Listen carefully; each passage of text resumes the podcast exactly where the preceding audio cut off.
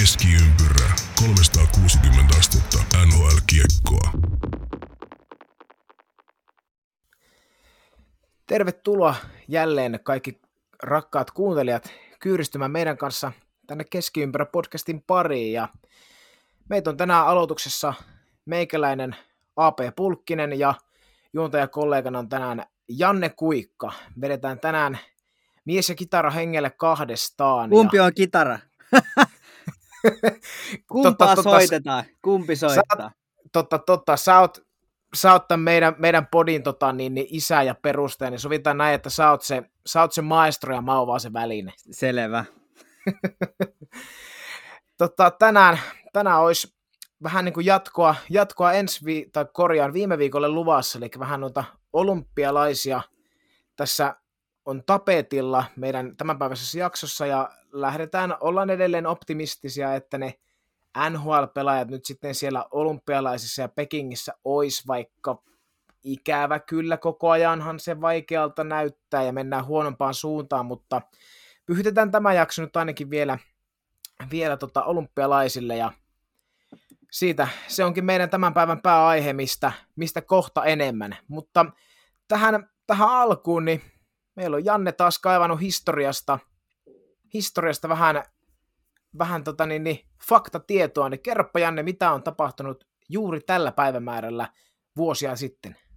Joo, loistava. Hei, onpa kiva, kiva olla takaisin. Viime viikko meni, meni tosiaan ohi, ikävä kyllä. Meillä oli kotieläin, lemmikki sairastui ja, ja siltä, siltä osin jo vietettiin eläinlääkärissä.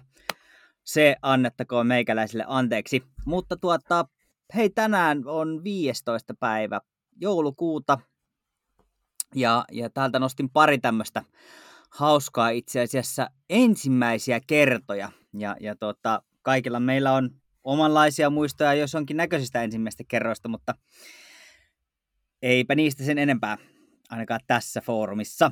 Hei tuota, mm, ensimmäinen NHL-ottelu uh, New Yorkissa, eli Madison Square Gardenissa pelattiin vuonna 1925, eli New York Americans pelasi silloin ensimmäisen kotiottelunsa tosiaan upo uudella Madison Square Gardenilla.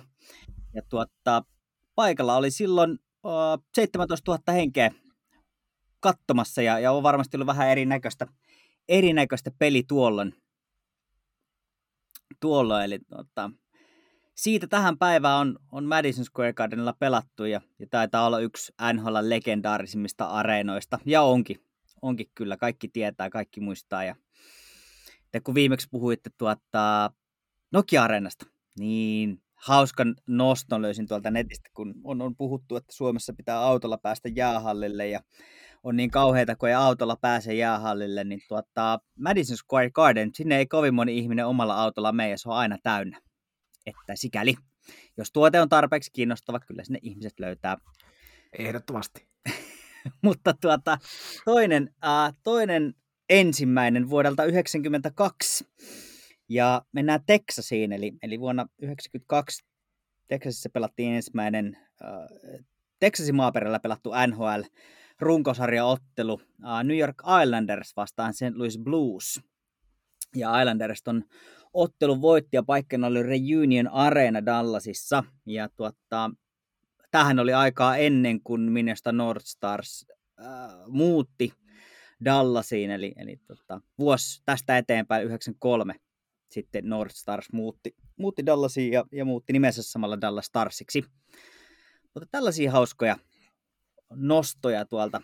On toki muitakin juttuja, mutta ei ehkä niin, niin mielenkiintoisia, niin mennään näillä eteenpäin kohti uutisia. Kyllä, juuri näin. Kiitoksia, kiitoksia Janne tästä ja tuo on kyllä hyvä, hyvä pointti, että, että tuota, kun vertailet, vertailet tuota Madisonia ja Nokia Areenaa, niin voi olla, että ehkä joku päivä, joku päivä tuota, puhutaankin vain Nokia Areenasta ja Madison Square Gardenista näin koskaan, mutta sitä päivää odotellessa. Kyllä. ja sitten lyhy, lyhy, lyhy, lyhyesti uutiskatsauksessa, että mitä on sitten viime jakson nhl ja Pohjois-Amerikassa ja yleensäkin jääkiekon saralla tapahtunut, niin muun muassa semmoinen vähän ikävempi, ehkä jollain tavalla hivenen odotettukin lopettamisuutinen, että Ben Bishop, Stanley Cupinkin voittanut veskari, päätti, päätti sitten lopettaa tota uransa, vaikka oli, oli kovasti puhetta, puhetta, että tulee vielä, tulee vielä takaisin ja taisi tuossa tossa muutamia AHL-pelejä pelatakin, mutta ei ilmeisesti sitten kroppa, kroppa kuitenkaan kestä, että Dallas Starsin organisaatiossa tosiaan, tosiaan nyt kirjoilla ja kiekkoille nämä muutamat, muutamat pelit, mutta nyt se on sitten kroppa sopimuksen irti. Joo, ja tässähän tota, mä kuuntelin, kuuntelin tota teidän jaksoa seuraavana päivänä, kun tämä Bishopin ilmoitus tuli, ja te puhuitte, että Bishop tekee sieltä paluuta, mutta no sehän vanheni hyvin tämä, tämä jakso, että tota, hän, hän sitten ilmoitti lopettavansa. Ja tässä on, on sellainen tekninen juttu, että hän ei virallisesti ole vielä eläköitynyt, vaan, vaan tota, hän on siellä tavallaan tällä pitkäaikaisella loukkaantumislistalla tämän kauden loppuun ja vielä ensi kauden, eli, eli tota, ei varsinaisesti raista palkkakattoa, mutta, mutta on niin sanotusti aktiivipelaaja vielä, vielä tota vuoden 2022-2023 loppuun, jonka jälkeen virallisesti on, on lopettanut, mutta ei tosiaan polvi enää palautunut semmoiseen kuntoon, että olisi voinut, voinut pelata. Ikävä juttu olisi ollut varmasti vielä haluja ja, ja ehkä ainakin omasta mielestä vähän annettavaakin, mutta parempi näin, että et ei, ei riko itteensä ihan lopu, lopu, lopullisesti.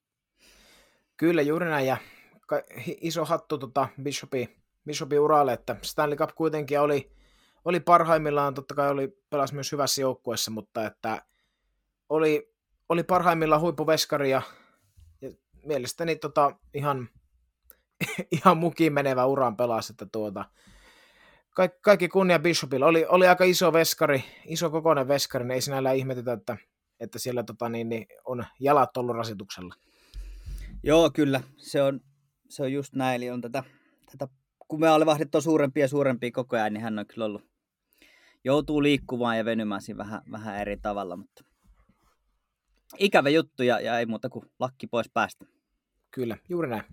Sitten hivenen positiivisempi uutinen, eli Pittsburgh Penguinsin luottopuolustaja, kolminkertainen Stanley Cup-voittaja Chris Letang saavutti 600 teho- tehopisteen maagisen rajan, rajan puolustajalle. Ehkä voidaan jollain tavalla pitääkin maagisen rajana, että on todella komea, komea lukema pakin paikalla operoivalle pelaajalle ja aikaa tähän meni 887 peliä, eli siinä on, siinä on ihan, ihan mukavalla tota, piste per pelikeskiarvolla – ei, ei siis tietenkään piste per peli keskiarvolla, mutta että sellaisella piste, piste keskiarvolla menty, menti läpi ura ja tota niin, niin, mahtava, mahtava, että, että Letangin ura näky, näkyy ja jatkuu, jatkuu vieläkin, että loistava pakki ja ei ole, ei ole kaukana, että jos olympialaiset pelataan, että olisi myöskin Kanadan koneessa. Joo, kyllä, kyllä ehdottomasti. Ja, ja kuulu näihin kolmeen, kahteen kolmeen pelaajaan, joita Pittsburghista ei missään nimessä saanut omistusportaan mukaan myydä, eli siinä mielessä luotto on, luotto on kova ja hieno ollut, ollut ura, ja hän on kärsinyt vähän ikävästikin loukkaantumisesta, niin on kyllä hieno, hieno, että pelit edelleen jatkuu, ja tässä sama juttu, ei kerennyt lakki laittaa takaisin päähän, niin pidetään se vielä hetki, hetki pois päästä. Mutta varmaan aika loppu. No, saa nähdä saa nähdä minkä verran hänellä on tota, tulkoa äkkiseltään muistaa, että minkälainen sopimus... No, yhtä kaikki, yhtä kaikki vielä, vielä jatkuu, ei ole kuitenkaan tuota, kovinkaan vanha itseni ikäinen vuonna 87 syntynyt, niin, niin vielä on varmasti vuosi jäljellä. On kyllä, on kyllä. Annettava löytyy vielä pelille. Siitä, siitä ollaan varmasti samaa mieltä. Sitten oli NHL toimittaja Dan Rosen twiitannut ja ottanut esille Twitterissä, että USA oli nimennyt tähän Pekingin ja, Pekingin ja muutenkin maajoukkueen tota, niin, niin, olympia, olympiarosteriin niin vähän näitä, näitä niin kuin johto, johtohenkilöitä sinne, eli Minnesota Wildin GM Bill Gerin toimii nyt sitten Jenkkien GM-nä tuossa tossa, tota, olympiaprojektissa ja varagmnä toimii sitten Chris Drury, eli vaikka ei olekaan varmaan vielä pelaajien osallistuminen, mutta Jenkillä tämmöiset, tämmöiset klaaraukset sinne ja en nyt sitten ole varma, että minkällä tavalla heidän toimintansa näkyy sitten kuitenkin tämmöisessä lyhyessä turnauksessa, että jos tämä jotain pitkäaikaista peliä, niin totta kai ihan eri juttu, niin kuin on nähtykin, että Gerin on tehnyt esimerkiksi Minnesotassa hyvää työtä, mutta, mutta tota, en tiedä sitten, miten näkyy tällaisessa, tällaisessa lyhyemmässä otannassa, mutta, mutta nimimiehiä ja osaavia kavereita sinne on jenkit hommannut tota, privaatti, privaattipuolelle. Joo, tästä varmaan joku, joku paremmin asiaa tunteva osaisi kertoa vähän enemmän, mutta jos mietitään esimerkiksi Suomen, Suomen että jos nämä pestit on aika pitkiä, mitä Jere Lehtistä ja, ja, ja muita kumppaneita, ketkä on siellä sitten vuosi toisensa perään tavallaan GMn roolissa, niin tota, se on vähän erilainen kuin se, että johonkin yksittäiseen olympiaprojektiin nimetään sitten näitä, näitä mutta tuota, eipä siinä mie- hy- hyviä, hyviä nimimiehiä ja tota, tässä nyt on kaikki vielä niin auki, että Kyllä, joo, kaikki on, eihän tässä mitään voi sanoa varma, varmaksi, mutta varmaankin jollain tavalla auttavat sitten päävalmentajan niin rakentamaan, rakentamaan rosteria sun muuta. Että joo, kyllä. Tämmöistä se todennäköisesti on. Ja sitten, sitten hypätään taas näihin meidän tämän päivän aiheenkin kannalta erittäin valitettavia negatiivisia uutisia, eli NHL tuo korona taas jyllää ja Kälkärissä nyt on esimerkiksi tällä hetkellä aikamoinen vitsaus päällä, että torstaihin asti, eli tätä nauhoittaessa vielä ainakin ensi yönä, niin tota, pelit seis. Pelit seis ja siellä on Elias Lindholm ja Andrew Manchebania ja Chris Tanev ja Nikita Sadorvia muun muassa niin laitettu COVID-19-protokollaan ja ja Joo, tota... ja no Hanifin, Lusic ja Monahan nyt viimeisimpänä, eli kyllä sieltä on niinku paljon, paljon nimimiehiä, ja niin kuin sanottu, niin tota, koko joukkueen pelit nyt ei peruttu, mutta ainakin siirretty, ja ää, 16 päivää asti, eli meidän aikaa varmaan torstai-perjantai yön pelit jää vielä, vielä pelaamatta, jos, jos oli merkattu pelejä pelattavaksi. Kyllä, ja sitten muun, esimerkiksi muun muassa Matt Barzell, Brad Marchand ja Colorado Buck Devon Taves. Taves on tota, kans sitten myös tällä listalla, eli erittäin ikävä, ikävältä näyttää. Joo, Chris Johnston oli, oli nostanut tuossa just jokin aika sitten eilen illalla, että viimeisen 36 tunnin aikana 23 pelaajaa laitettu COVID-protokolla listalle. Eli tota, kyllähän tämä nyt pahalta, pahalta näyttää, mutta toivotaan, toivotaan, toivotaan, että, että tässä vielä, vielä to, niin kuin jonkunnäköisiä toivon pilkahduksia olisi olympialaisten suhteen, mutta eihän se, eihän se hyvältä näytä. Ei, olet, allekirjoitan tämän täysin. Ja tähän ennen kuin hypätään päivän varsinaiseen aiheeseen, niin Tämän... ihan, niin, sano Joo, se, sen verran lis, lisää vielä tuohon to, nyt, kun olympialaisiin kohta mennään, mennään eli tota, Mm, tässähän nyt jonkun verran painaa myös, myös se, että tota, Kiinan lainsäädäntö on aika tiukka, mitä tulee näihin korona, koronajuttuihin. Ja varmasti näitä niin kuin urheilijoiden kohdalla voidaan mahdollisesti tota, vähän pyörittää, varsinkin niin kuin olympialaisten tiimoilta, mutta jos, korjaa jos muistan nyt väärin, mutta oliko näin, että jos kisojen aikana annat positiivisen koronanäytteen ja e, sitten seuraavan 24 tunnin aikana ei, ei tule kahta negatiivista, niin oot viiden viikon karanteenissa Kiinassa. Eli sieltä ei ole sit mitään asiaa lähteä pois, joka käytännössä sitten tarkoittaa aika pitkää huilia ja aika iso love, mikä lisät pelaajia esimerkiksi joutuu, joutuu tuonne Kiinaan karanteeniin jäämään. Eli tässä on, on sitten vielä tämäkin, tämäkin puoli, mutta NHL ainakin viimeisimmän tiedon mukaan edelleen niin, että päätös on pelaajien itsensä, eli NHL ei ainakaan vielä linjannut mitään, etteikö pelaajat saisi lähteä, mutta varmasti aika moni pelaaja nyt miettii, että kannattaako.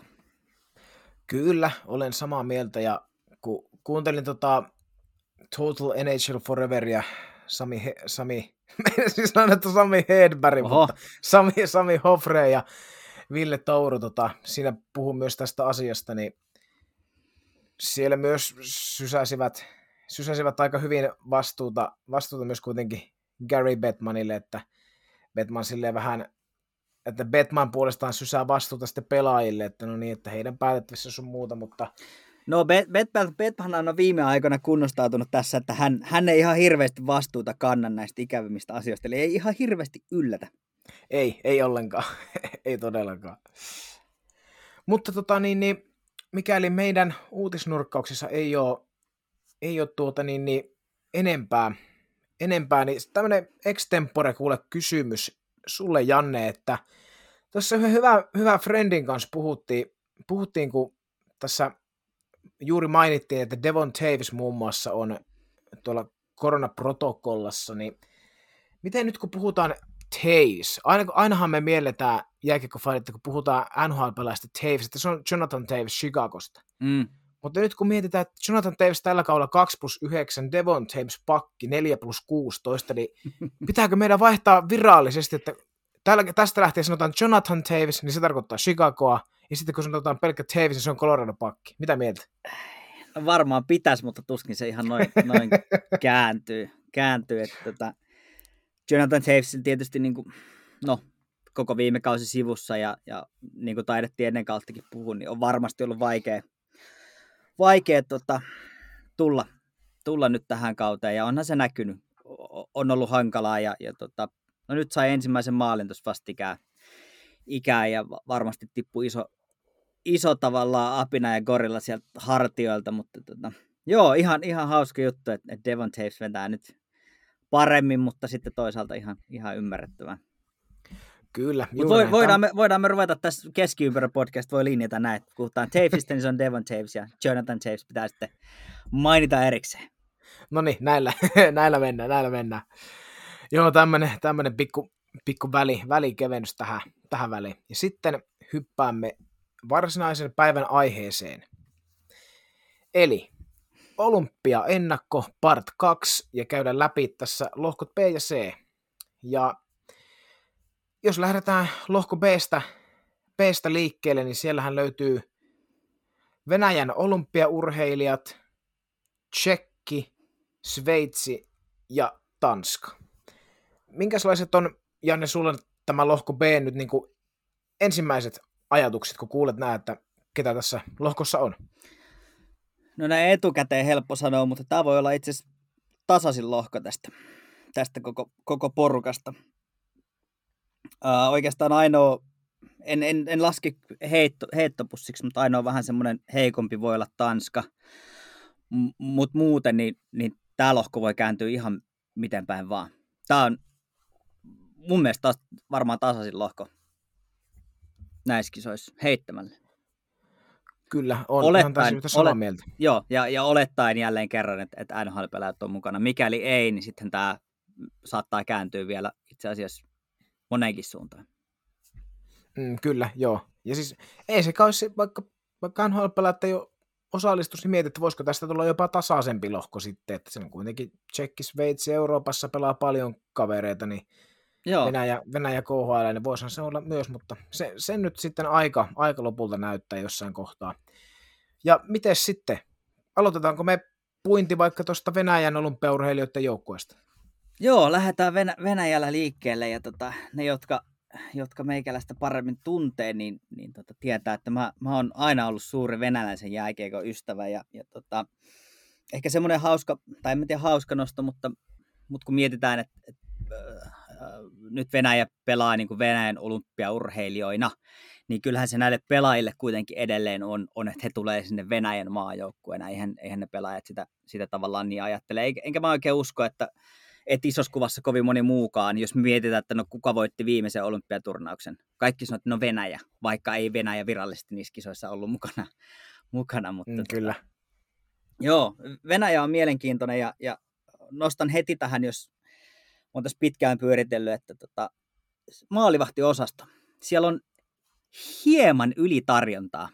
Uh, jos mietitään niin venäläisiä maalivahteja NHL tällä hetkellä, siellä on, on Igor Sherstekin, Ilja Sorokin, Semin Varlamov, Sergei Bobrovski, Andrei Vasilevski, Ilja Sam- Samsonov, uh, Alexander Georgiev, Anton Hudobin, tässä vaan niin pari nostaakseni. Näistä kuka tahansa voisi pelata Venäjän maajoukkueessa ykkösmaalivahtinen. Niin tota, siinä joutuu vähän miettimään, että ketkä on ne kolme, ketkä kisoihin lähtee. Vasilevski nyt on ihan selvä. varmasti, ja hänethän taidettiin nimetäkin tuohon jo, mutta ne kaksi muuta.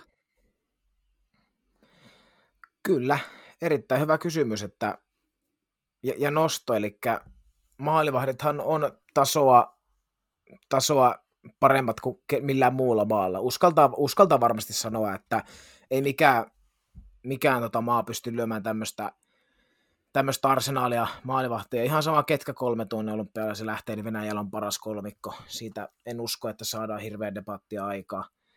Ja mm, tota... Se mielenkiintoinen kysymys varmaan, että kuka on se kakkonen ja kolmonen, ketkä tonne, tonne lähtee. Ja nykypelikunnon mukaan, niin tota, Bob Roski on, on musta niin kakkonen. Ja mä haluaisin melkein nostaa Varlamovin, mutta, mutta täytyy kyllä nostaa Sherstekin tuohon kolmanneksi.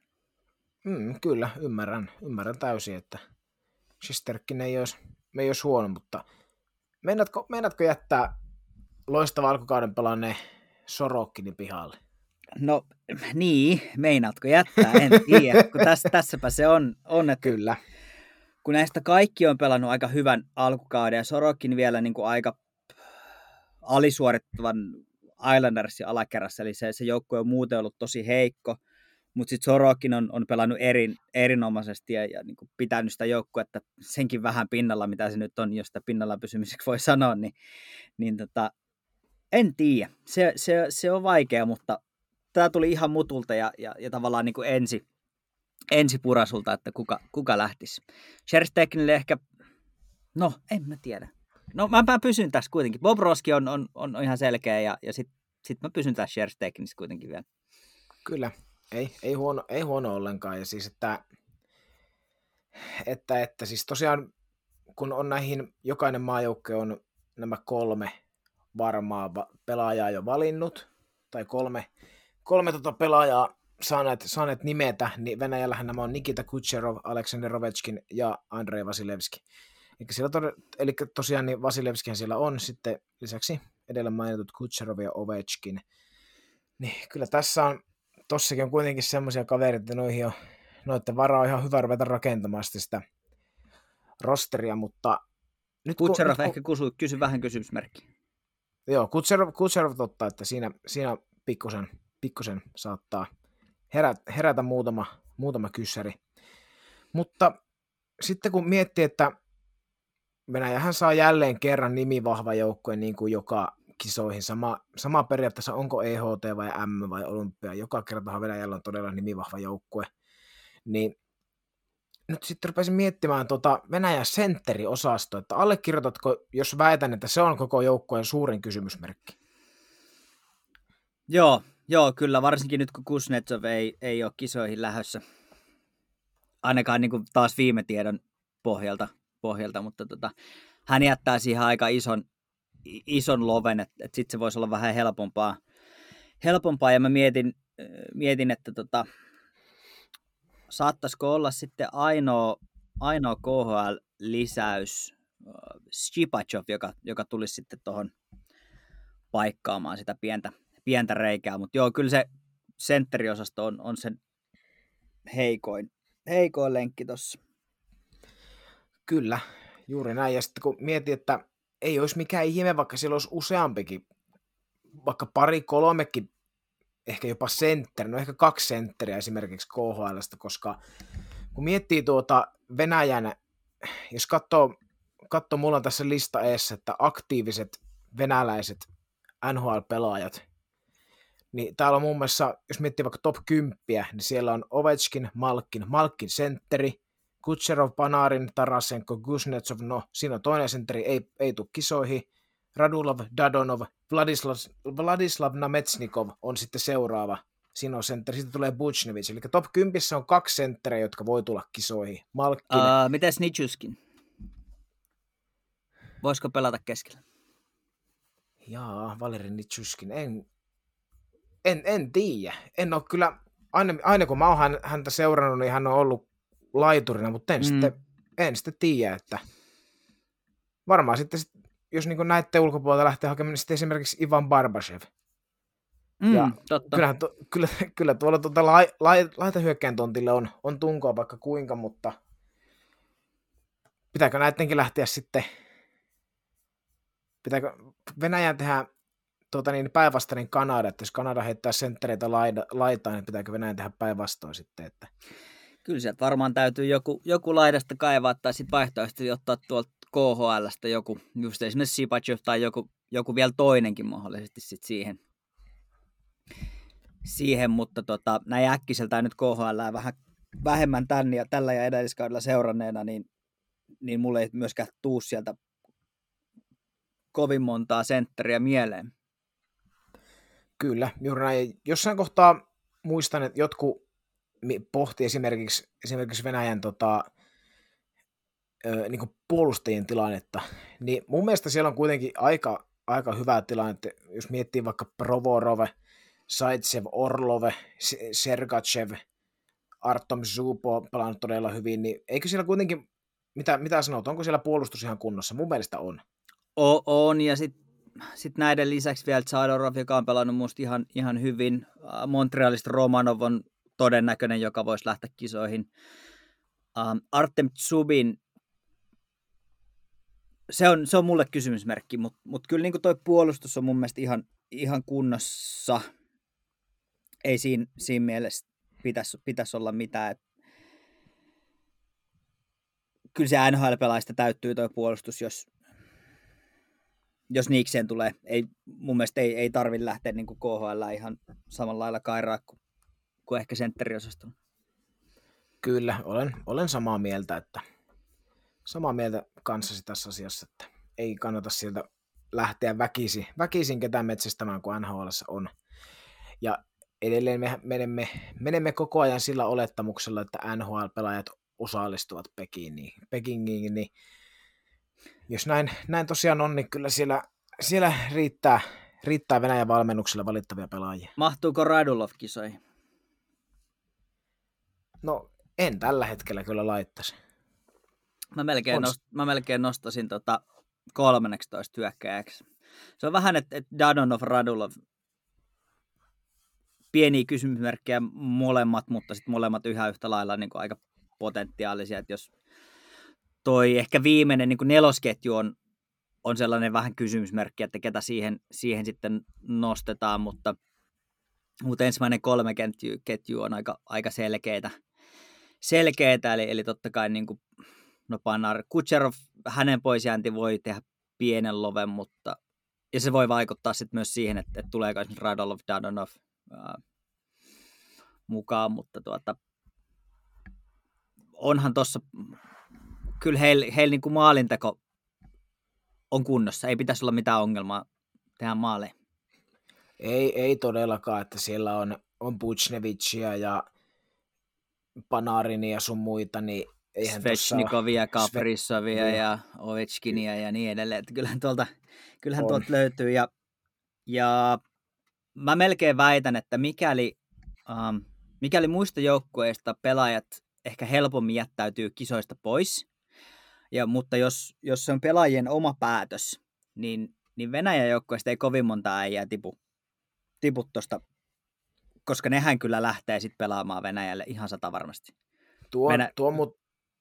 Jatka vai? Niin, Venäjälle siis siinä mielessä, että ei, ei fyysisesti, vaan, vaan Venäjän joukkueelle nimenomaan. Että et sieltä ei montaa kieltäytyjää varmaan löydy, ellei se tuu sitten NHL toimesta, koska siis uh, Ovechkin ja Malkin on esimerkiksi aikaisemminkin puhunut näistä, kun on puhuttu, että osallistuuko nhl niin hehän on uhkailu aika kovaa ääneen NHL, että he lähtee anyway he aikoo lähteä joka tapauksessa. Tosi viime kisoissa ei, ei, ei mennyt läpi, mutta tota, kyllä siellä niin kuin halua ja tahtoa ja, ja tota, haluja riittää. Ei, ei, ei varmasti niin kuin poisjääjiä ole kovin monta. Kyllä, se on juuri näin, että kyllä Venäjällä on aina, aina lähetty sitä omaa maata edustamaan, että se on, on kyllä iha, ihailtavaa jopa se venäläispelaajien toiminta, että aivan poikkeuksellista, poikkeuksellista kyllä se heidän tota, tota, osallistuminen ja aina, aina olla iloilla tulossa, tulossa pukemaan Venäjäpaita päälle. Että siitä, siitä kyllä oikein isot, isot propsit heille. Kyllä. Ja tähän Venäjän, Venäjän loppuun, niin, loppuun, niin oma lohkoonsa ykkönen, eikö? Joo, joo, kyllä. Näin, näin lähtökohdilla niin ihan pitäisi mennä aika, aika heittämällä. Kyllä. Sitten hypätään seuraavaan joukkueeseen, eli Tsekki. Tsekki on seuraava joukkue, mitä käsitellään, ja heidän jo nimetyt pelaajat on David Pasternak, Jakub Voracek ja Andrei Palat. Siinä on, siinä on useat, muutama hyvä, muutama hyvä pelimies heiltäkin, heiltäkin nimetty, ja kärki, kärki on aika kova, kova tsekkijoukkueella, että pakisto- ja maalivahtiosasto, mitä mieltä, ja niin, mun mielestä kärjen takana on vähän ohuempaa sitten, mutta mitä, mitä mieltä olet Tsekin porukasta? No, jos maalivaiheesta lähtee liikkeelle, niin se on ehkä sellainen kysymysmerkki. Todennäköisiä varmaan on Mrazek nyt ainakin. Lähteekö esimerkiksi Riticit vielä, vielä kisoihin, mutta se, että kuka se kolmas on, niin löytyisikö, löytyisikö Coloradosta, Fran, mikä, mitä täällä on, Fran, Francouz, Francouz, miten, miten tämä nyt onkaan, Coloradon kakkosveskari, kolmosveskari tällä hetkellä. Mm, se, tuossa voisi olla semmoinen potentiaalinen kolmikko. Kolmikko ja, ja puolustukseen, niin no Hronek nyt varmasti, Jan Rutta ihan sata varma, Kudas lähtee.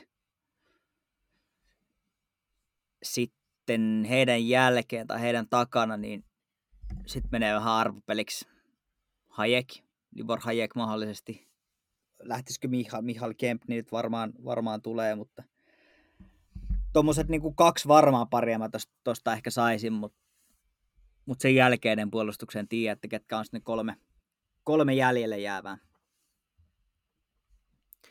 Kyllä, joo, että maalivahtiosaston niin varmasti Mrasekki, siellä on myös sitten, no Ritic sanoitkin, löytyy, löytyy esimerkiksi Vitek Vanecek löytyy, Totta. sitten on, on myös Arizonassa tällä kaudella jopa hyvin pelannut Karel vei melkka, mutta se voi olla, että tulee vähän liian äkkiä nämä karkelut hänelle, mutta kyllä sillä ihan ei nyt mitään niin supertähtiveskaria ennakkoon, mutta kuitenkin ihan, ihan sille, että hyvän tandemin varmasti saadaan sinne. Ja tuossapa luettelitkin aika lailla ne, ne pakit, ketkä sitä tulee johtamaan, että Filip Ronekki, Radko Kudas, Suster, Jan Rutta, sitten esimerkiksi esimerkiksi Radim Simek, varmasti mielenkiintoinen kaveri seurattava, ja joku vaikka Jakub Sporil, mm, vähän, vähän nuor, nuor, nuorempaa tsekkipolvea Bostonista, että miten, miten lähtee, lähtee, mutta että ihan sanotaanko, että kilpailukykyinen joukkue kuitenkin. On, on, ja, ja tota, mä pidän aikasata varmana, että myös, myös Tsekin liigasta David Krejci tulee vielä näihin kisoihin. Joo, joo, ehdottomasti, että kyllä, se, kyllä he sen Krejcin tarvii sinne, että siinä olisi heille kakkosentteri sitten. Joo, kyllä, kyllä. Ja aika pitkälti. Jos tota, niin hyökkäystäkin, niin ihan laadukas se mun mielestä kuitenkin on, että tuosta aikaisemmin sanotuista, niin uh, mainitsitkohan Thomas Hertlin jo, mutta Jakub Vrana, Dominik Kubalik, um, Martin Neitjes, Pavel Tsaka, Radek Faksa, Philip Hiddle, Kashe, joka on pelannut ihan hyvin nyt Torontossa. Niin ky- kyllä tuossa niinku laatu, laatu on. Ei se nyt mikään niin tähtisikerma ole kuin ehkä Venäjä tai, tai Kanada, mutta, mutta aika tasainen. Kyllä, juuri tuo, tuo on mun mielestä tosi hyvä sana kuvastamaan tuota, tuota rosteria ja mahdollista rosteria tietenkin, että tasaisuus, että ei ole sitä Kanadan tähtiloistetta, mutta sitä tasaisuutta on ja voisi kuvitella, että semmoinen porukka sitten mahdollisesti, mikä pelaa todella hyvin yhteen. Että... Joo, niin nimenomaan joukkue. Kyllä, nimenomaan joukkue.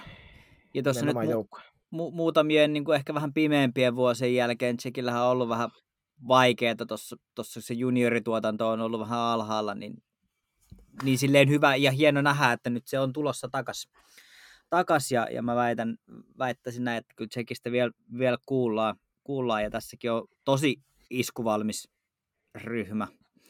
Et, joo joo, ei, ei, ei kyllä, kyllä mä tämän niin ostan, ostan ja, ja varmaan tähän lohkoon, niin kyllä mä väittäisin, että ne tästä, tästä niin kuin jatkoa toisena, toisena menee. Okei, eli sulla on, no niin, tähän Tsekin loppuun, niin sulla on Tsekkisti niin tämä lohkon kakkosena. Joo, joo, kyllä. Loistavaa, saatiin tähän heti ensimmäinen debatti aika. Mulla on tsekki nimittäin kolmonen tässä. Okei, okay, eli sieltä tulee sitten Sveitsi varmaan, varmaan ohi. Kyllä, eli siirrytään seuraavaan joukkueeseen Sveitsi, mikä mulla taas olisi tässä sitten seuraavana, tai Venäjän jälkeen vahvimmilla, vahvimmilla eli Sveitsin kolme jo, jo nimettyä pelaajaa ovat Timo Maier, Roman Josi ja Niko Hischier. Ja nyt tulee niin tästä ensimmäisenä mieleen tästä porukasta niin aika yllättäjä valmis joukkue. Ja että kun puhuttiin tuossa, että jos Tsekki pelaisi mahdollisesti, niin, niin joukkue on erittäin hyvin, niin uskallan pistää Sveitsille vielä enemmän rahaa likoon sen saman kyseisen asian puolesta, että joukkueena, joukkueena mentäisi ja siellä on, siellä on tosi, tosi hyviä, hyviä pelaajia Sveitsillä.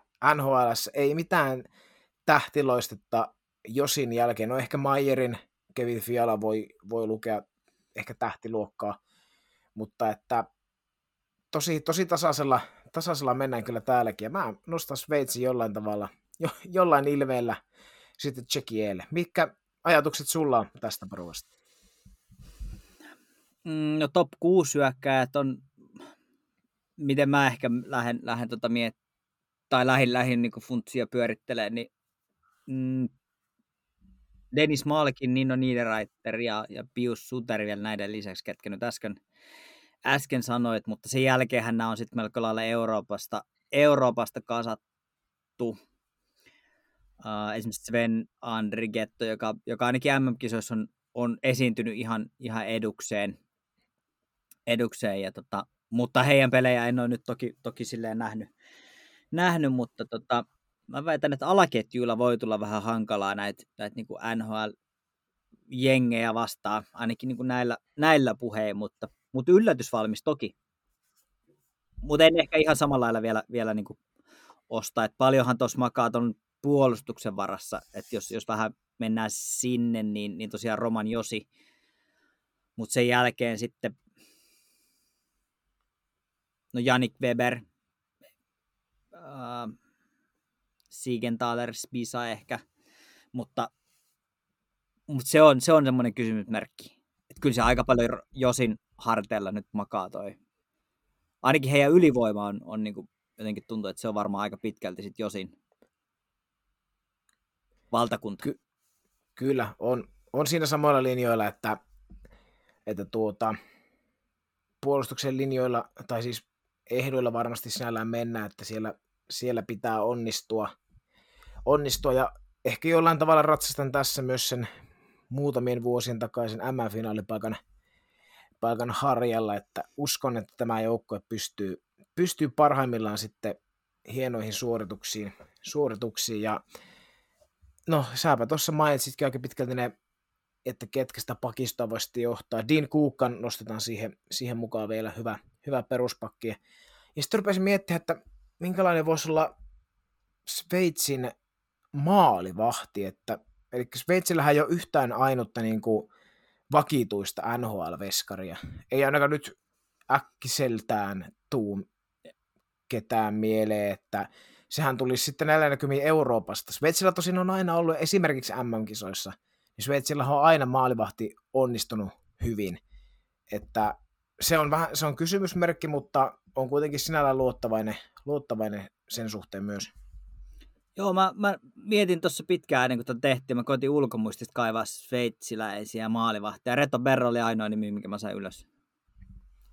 Joo, mulla Joonas Hiller, en tiedä pelaako enää, mutta se on, se on kans semmoinen, että mikä, mikä tota, niin, niin, tuli niin kuin äkkiseltään mieleen, mutta sitten tajusin, että no niin, että se nyt ainakaan NHL on näin. En tiedä tosiaan pelaakokaan pelaakokaan enää missään, mutta hän ja Reto Berra tosiaan on semmoista, mikä tulee, jos miettii sveitsiläisiä veskoja, niin ensimmäisenä mieleen, että joo, tuo on kyllä hauska, hauska nähdä, että niin kuin, niin kuin to, to, sinäkin totesit, että kyllähän se niin kuin, esimerkiksi top 6, jopa top 9 hyökkäys, niin hyviä, hyviä kavereita on, että löytyy Niederreiteria, Mayeria, Fiala, Hischeriä, Pius Suter, Filip, Filip Kurashev, Gregory Hoffman, kuitenkin ihan tämmöisiä NHL, NHL tason la, ihan laadukkaita, laadukkaita pelaajia, että varmasti niin top 9 saavat sillä kuntoon, mutta tosiaan ne, ne jämäketjut sitten, vars, ehkä joku nelosketju, niin, niin kuin sanoit, niin se on jännä nähdä, että miten siellä sitten pystytään NHLn tähtipelaajia vastaan suorittamaan, mutta Joo, ja sitten taas, taas tullaan ehkä siihen, että nämä pelaajat, jotka on pelannut Euroopassa isoissa kaukaloissa ja, ja tota, sitten tullaan olympialaisiin NHL-kaukalo, NHL-pelaajia vastaan, niin, niin kyllä siinä vähän, vähän on totuttelua ja varsinkin sitten jos... No, en... sieltä se jää kiinni, jos jostain, että, että, että alaketjut voi olla vähän, vähän helisemässä. Ja maalivahti, maalivahti on kysymysmerkki. Joo, se on, se on totta, että se on iso, iso kyssärimerkki. Sitten tähän Sveitsin loppuun taas, niin sulla on oletettavasti kolmonen ja mulla kakkonen. No niin. Kyllä.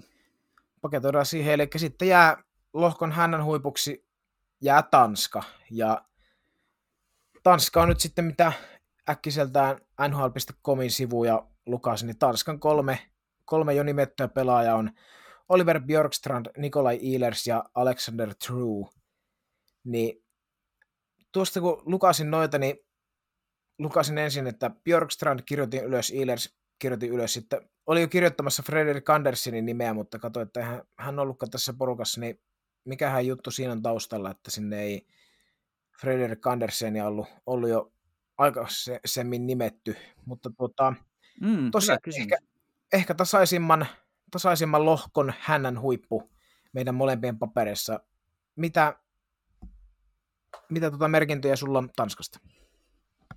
No aika samat sinänsä ja, ja toi Andersen oli vähän, vähän toki yllätys. Varmasti tulee kisoihin, jos, jos NHL sinne on, on tulossa, mutta tota, KHLstähän tähän varmaan tulee iso osa porukkaa, eli mm, Jokereistakin Nik, Niklas Jensen ja Lauritsenit ynnä, ynnä muut. Lauritsen ei enää taida Jokereissa pelata, mutta, mutta tota,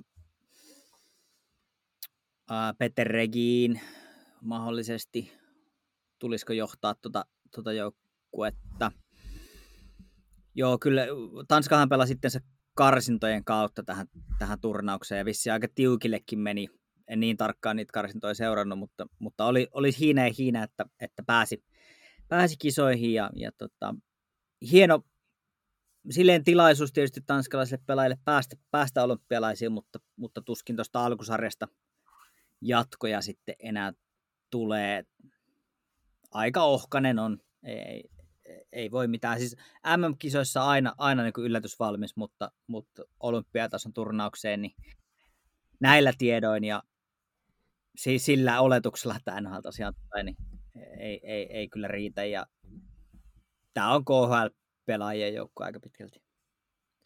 Kyllä, ei, ei mitään lisättävää, eli KHLstä suuri osa osa kavereista, eli tuossa tosiaan ed- jo edellä mainitut NHL-pelaajat varmasti sitten tulee, lisätään siihen vielä Lars Elleri, Ellerin lisäksi, siinä joo, aika, pitkälti, aika pitkälti rupeaa sitten olemaankin, eli mutta joo, ei, Mut kai, toki, ei varma, niin, Niin, toki, toki jonkun, jonkun ottelun tuosta voi voittaa ja, ja Andersen, Freddy pystyy itse siis yksin jotain otteluja voittaa, mutta mutta lyhyt turnaus, muutama hassu peli alkusarjaa ja siitä pitäisi sitten mennä jatkoon, niin kyllä vaikeaksi menee. Kyllä, juuri näin, juuri näin. Sitten me olemme B-lohkon paketoineet, eli sellainen pieni kertaus, niin Venäjä lohko ykkönen, Tsekki kautta Sveitsi kakkonen, kolmonen, meillä oli siinä, Janne sanoi Tsekki 2, mä sanoin Sveitsi 2 ja niin edelleen, ja hänen huippuna sitten Tanska. Ja seuraavaksi siirrytään sitten lohko C, mistä löytyy... Varmaan suomalaiset tai mielenkiintoisin lohko sitten kuitenkin. Sattuneista, sattuneista syistä. sattuneista syistä. Eli lohko C löytyy sitten Ruotsi, Slovakia, Latvia ja meidän piskuinen salibändifinaalin hävinnyt Suomi. niin tota, tota, tota, lähdetäänkö me häntä päästä, häntä päästä liikkeelle, eli, eli olet, oletan, että meillä on molemmilla Latvia lohko viimeinen. No joo, ky- kyllähän, se, kyllähän se näin taitaa olla. Lat- Latvia on äh, varmasti tota, mm, miten sen sanoisi? Varmaan ehkä näihin, näihin kisoihin tämän, tämän viime kesäisen Kivlenskin, Kiv, Matissin, Matissin tota, tragedian jäljiltä, niin, niin heillä on varmaan aika semmoinen vahva, vahva tavallaan halu pelata hänelle, mutta tuota, mutta mut tuskin näissä kisoissa, jälleen kerran MM-kisoissa yllätysvalmis joukkue joka kerta, mutta, mutta näissä kisoissa niin tuskin, tuskin menee pitkälle. Ärsyttävä varmaan pelata vastaan. Latvia on aina ollut aika fyysinen ja kuitenkin jossain määrin ihan taitavakin porukka, mutta, mutta ei, ei, ei niin kuin mikään maailman luokan joukkue kuitenkaan. Joo, ei. Ei, on samaa mieltä. Ja, ja tota, Latvian jo nimetyt pelaajat ovat Rudolfs Balsers, en tiedä miten nämä pitää lausua, Semgus Girgensons ja Christians Rubins. Eli tässä on Latvian jo nimetyt pelaajat ja sama juttu, että ennustan lohkojumboksi, mutta tosiaan niin kuin sanoin, niin mäkin olen tänne kirjannut ylös, että voi olla inhottava vastustaja, että Tanska, korjaa Latvian valmentaja, en nyt muista sen tuossa just ennen nauhoitusta alkua, niin lukasin, kuka oli, mikä oli valmentajan nimi, mutta ollut kuitenkin tänä Oleg Znarokin tota, apu, apumies kauan aikaa ja oletettavasti sieltä on ottanut jotakin oppia, niin sieltä voi olla, että tosiaan pelaavat, pelaavat fyysistä peliä, peliä, niin voi olla aika, aika semmoista kahvakiekkoa kuitenkin luvassa ja hankalaa, tehdään, tehdään vastustajalle mahdollisimman hankalaksi, hankalaksi peli. Tämä on ihan, ihan puhasta niin kuin hatusta heiteltyä arviota, mutta tämmöistä niin kuin voisi vois kuvitella olevan sitten Tanskaa vasta, Korea Latvia vastaan vastassa. Joo, ja tota, Lat- Latvialla ehkä sama juttu kuin Tanskalla, ja Latvialla ehkä vielä pidemmät perinteet siinä mielessä, että Latvian maalivahtipeli on aina ollut aivan käsittämättömän hyvä. Aina sieltä niin kuin Arturs Irpestä tähän päivään, niin heillä on aina ollut erinomaiset maalivahdit. MM-kisojen käytännössä parhaat veskarit on aina tullut Latviasta. Ja, ja tota, silleen, että he, heillä voi olla sama tilanne, että, Mers Liikkinsä todennäköisesti tulee kisoihin, jos, jos pysyy terveenä, niin tota, hän pystyy yksin ää, periaatteessa mahdollistamaan joukkueelle sen, sen voiton. Ainakin mitä, mitä tosiaan MM-kisoissa on, on Latvia paljon seurannut, niin, niin he, heidän se peli on se, mikä, mikä heille monesti takaa niitä voittoja. Kyllä, siellä on aina, aina hyvät tota, veskarit, veskarit oli, niin tulee, niin tulee varmasti nytkin, nytkin juuri, että juurikin mainittu Mercy Leakins, Leakins siellä ykkös, ykkösheppana ja varmasti hyökkäys lähtee sitten rakentumaan Girgensonsi, Theodor Blügerin, Balsersin ynnä muiden, muiden tota ympärille, että ja varmasti KHLstä tulee tähänkin, niin kuin, no varmaan pakko tullakin Käytännössä kaikki. Kyllä, käytännössä kaikki. Se on, se on aika hyvin, hyvin tiivistetty. Tota, no, mitäs tuota mieltä, mieltä? Lohko Jumbo, onko? Mm, no näin etukäteen mä sanoisin, että on, mutta kohta jos mennään Slovakiaan, niin, niin mä vähän arvon, että kumpi näistä jää, jää viimeiseksi. No niin. Vähän kiikun kaaku. En ole päättänyt vielä. Selvä homma. Eli hypätään sitten pitemmittä puhetta niin seuraava joukkueeseen, eli kahdesta Jannen mukaan Jumbosiasta, olen myös samaa mieltä, samaa mieltä niin taisteleva Slovakia, joka taistelee Latvian kanssa tuosta Jumbo-paikasta, niin, tai varmasti pikemminkin pitäisi muotoilla nippä, että taistelee, että sinne ei jäisi, niin mm. Slovakia. Eli jo nimetyt pelaajat Jaro Halak, Andrei Sekera ja Erik Chernak. Niin mitä, mitä Jannella on sanoa Slovakiasta?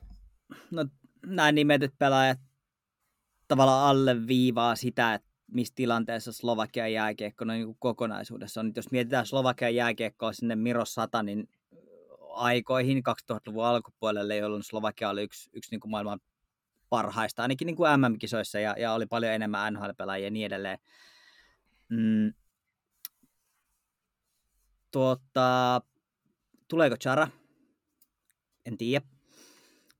Um, heilläkin KHL aika pitkälti, pitkälti varmasti tuo joukkue sitten näiden lisäksi rakentuu, mutta tuota, Slovakian mm, tosiaan tilanne on se, että siellähän on, on toi juniorituotanto käytännössä niin tyrehtynyt täysin, jonka takia toi Slovakian niin kuin kansallinen jääkiekko on kärsinyt, eikä, eikä he ole pärjännyt käytännössä missään nyt viime, viimeiseen, sanotaanko vaikka nyt 15 vuoteen noin niin kuin hatusta heitettynä. Ja, ja tavallaan tämä alleviivasta, että heidän kärkipelaajat on jo näitä pelaajia, jotka on pelannut iät ja ajat.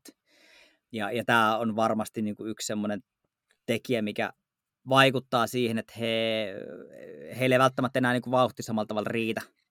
Ja, ja voi, voi olla ja tuleekin todennäköisesti jäämään vähän jalkoihin näissä kisoissa. Joo, ihan tismalleen samoilla linjoilla, eli niin kuin tuossa sanoit, niin jos mietit, että Deno Chara on jollain tavalla heidän ehkä se mahdollinen potentiaalinen ykkös, ykköspakki, niin sehän kertoo jo jonkin verran. Tietenkin siellä on jo, jo mainitut Sekera, Chernak. Ei, ei esimerkiksi Sekerakin on kuitenkin ei, nyt, ei, ei, ei vanha mies, mutta sanotaan, että kokenut, erittäin kokenut pelaaja. Mm. Ei, ole, ei ole se liike mitä parhainta, eikä ole kyllä 97 syntyneellä Chernakillakaan liike parasta, mutta hän taas on, hänellä taas on sitten muita, muita apuja, mikä, mikä, mikä korvaa sitä. Ja jotenkin semmoista, niin kuin, että mitä, mitä on tapahtunut sitten, jos miettii, justin sanoit Miros Laattan, Marian Gaborik, Marian Hossa, Pavol Demitra, niin mitä, mitä, tässä on, niin kuin, mitä tässä on tapahtunut, että Slovakiasta on jäänyt niin kuin, jotenkin niin, kuin niin heppoiseksi tämä, että nyt, no, nythän siellä on tulevana kesänä varattavissa Juraslav Skovski esimerkiksi, että toivottavasti siitä lähtisi jollain tavalla Slovakian kiekko uuteen nousuun, mutta mitä tässä on niin tapahtunut? Niin, hyvä, hyvä kysymys. Ehkä näiden lisäksi varmaan Richard Panik taitaa olla, olla aika varma ja Tomas Tatar mä luulen, että tulee, tulee kisoihin, kisoihin. Ja sitten sit muutenhan tämä on varmaan aika pitkälti sama rosteri kuin esimerkiksi MM-kisoissa. Eli, eli KHL-pelaajia sielläkin, mutta tota, voisiko se olla, tämä on nyt ihan, ihan omaa, omaa mutuilua, mutta voisiko se olla jotenkin niin, että ää, monesti siis maajoukkueen menestys on, on se tuo semmoisen tietynlaisen tota, momentumin ja, ja niin kuin mahdollisuuden kehittää sitä koko kansan jääkiekkoa. Jos mietitään ähm, esimerkiksi Suomeen esimerkkinä vuoden 1995 maailmanmestaruus, niin sen jälkeen Suomeen ruvettiin rakentaa ennätysmäärä jäähalleja, koska harrastajamäärät räjähti, siis ihan, ihan käsittämättömällä tavalla.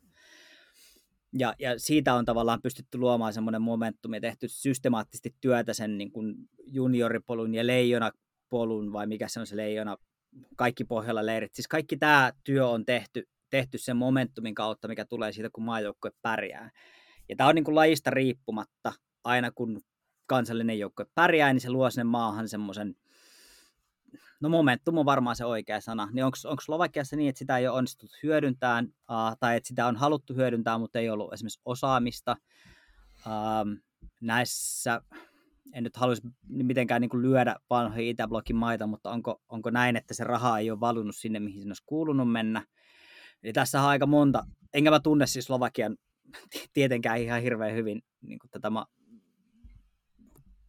kiekkokulttuuria tai, tai tai hei jääkiekkoliiton toimintaa, mutta mä veikkaan, että, että kaikki se menestys on, on jäänyt hyödyntämättä ja, ja nyt siitä sitten maksetaan tietysti, tietysti hintaa. Että oli pitkä aika, kun ei tullut ketään ja nyt pikkuhiljaa tulee näitä yksittäisiä ykköskierroksen varauksia ja sitä kautta saadaan lisää NHL-pelaajia ja sitä kautta varmasti myös niin kuin lapset herää siihen, että hei, että tämä on, on siisti juttu ja rupeaa harrastaa ja sitten pitäisi taas suorittaa, että saataisiin saatais se polku ja olosuhteet kuntoon, että voidaan, voidaan harjoitella ja sitä kautta sitten lapset pääsee pelaamaan ja ehkä heistä joku kehittyy maailman huipulle. Tämä on mun veikkaus. Hyvä, hyvä veikkaus ja hyvä puheenvuoro voi hyvin, hyvinkin olla näin.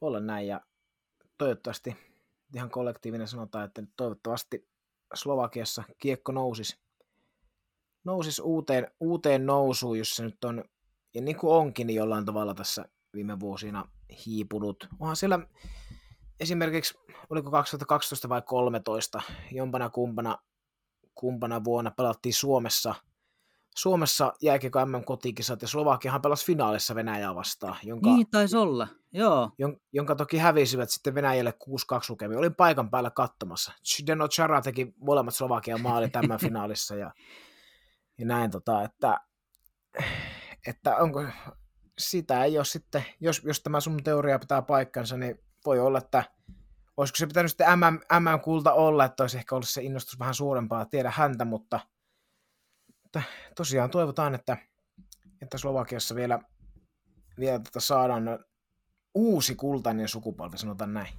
Joo, kyllä, kyllä, se on, se on just, just näin. Mutta ei, ei va- vaikea tuosta tosta joukkueesta, että Halak pystyy tässäkin joukkueessa yksin jotain, antaa sen mahdollisuuden tuolle joukkueelle voittaa noita pelejä, mutta, mutta ohut se on ja, ja maal, maalin tekijät sieltä puuttuu käytännössä kokonaan. Kyllä, kyllä. Siihen, siihen päätämme Slovakian ja olemme sitä mieltä, uskallan näin sanoa, että olemme yhdessä sitä mieltä, että Slovakia ja Latvia tappelevat lohkon sijoista kolme ja neljä. Joo. Sitten, mulla onkin sulle mielenkiintoinen kysymys seuraavaksi, eli, eli kumpi on lohkon kakkonen? Suomi vai Ruotsi? niin.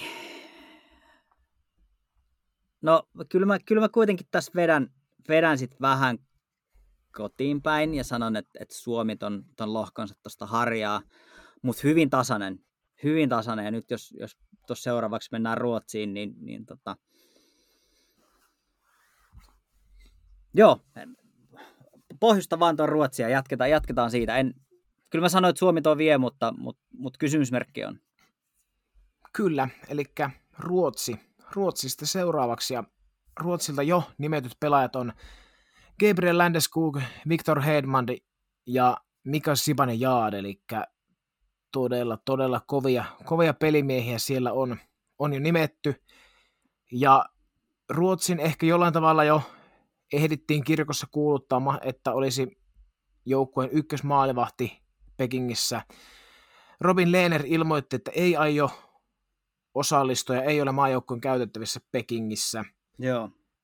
Ja, mutta hän sitten myös itse, itse toitotti perään, että Markström on ollut huikea härkä tällä kaudella, niin hän, hän on ollutkin, eli ei Ruotsi tuu maalivahti tandemiin. Jos se on jossain kohtaa ollut, ollut ehkä pienoinen kysymysmerkki, niin ei tuu kaatumaan Jakob Markströmiinkään, että Ruotsissa on maalivahti, maalivahtiosaston myös kunnossa, ainakin jos, jos miettii, niin ehkä samalla tavalla kuin Suomessa, että siellä on se yksi huippu, huippuveskari nyt ainakin, mm, kyllä.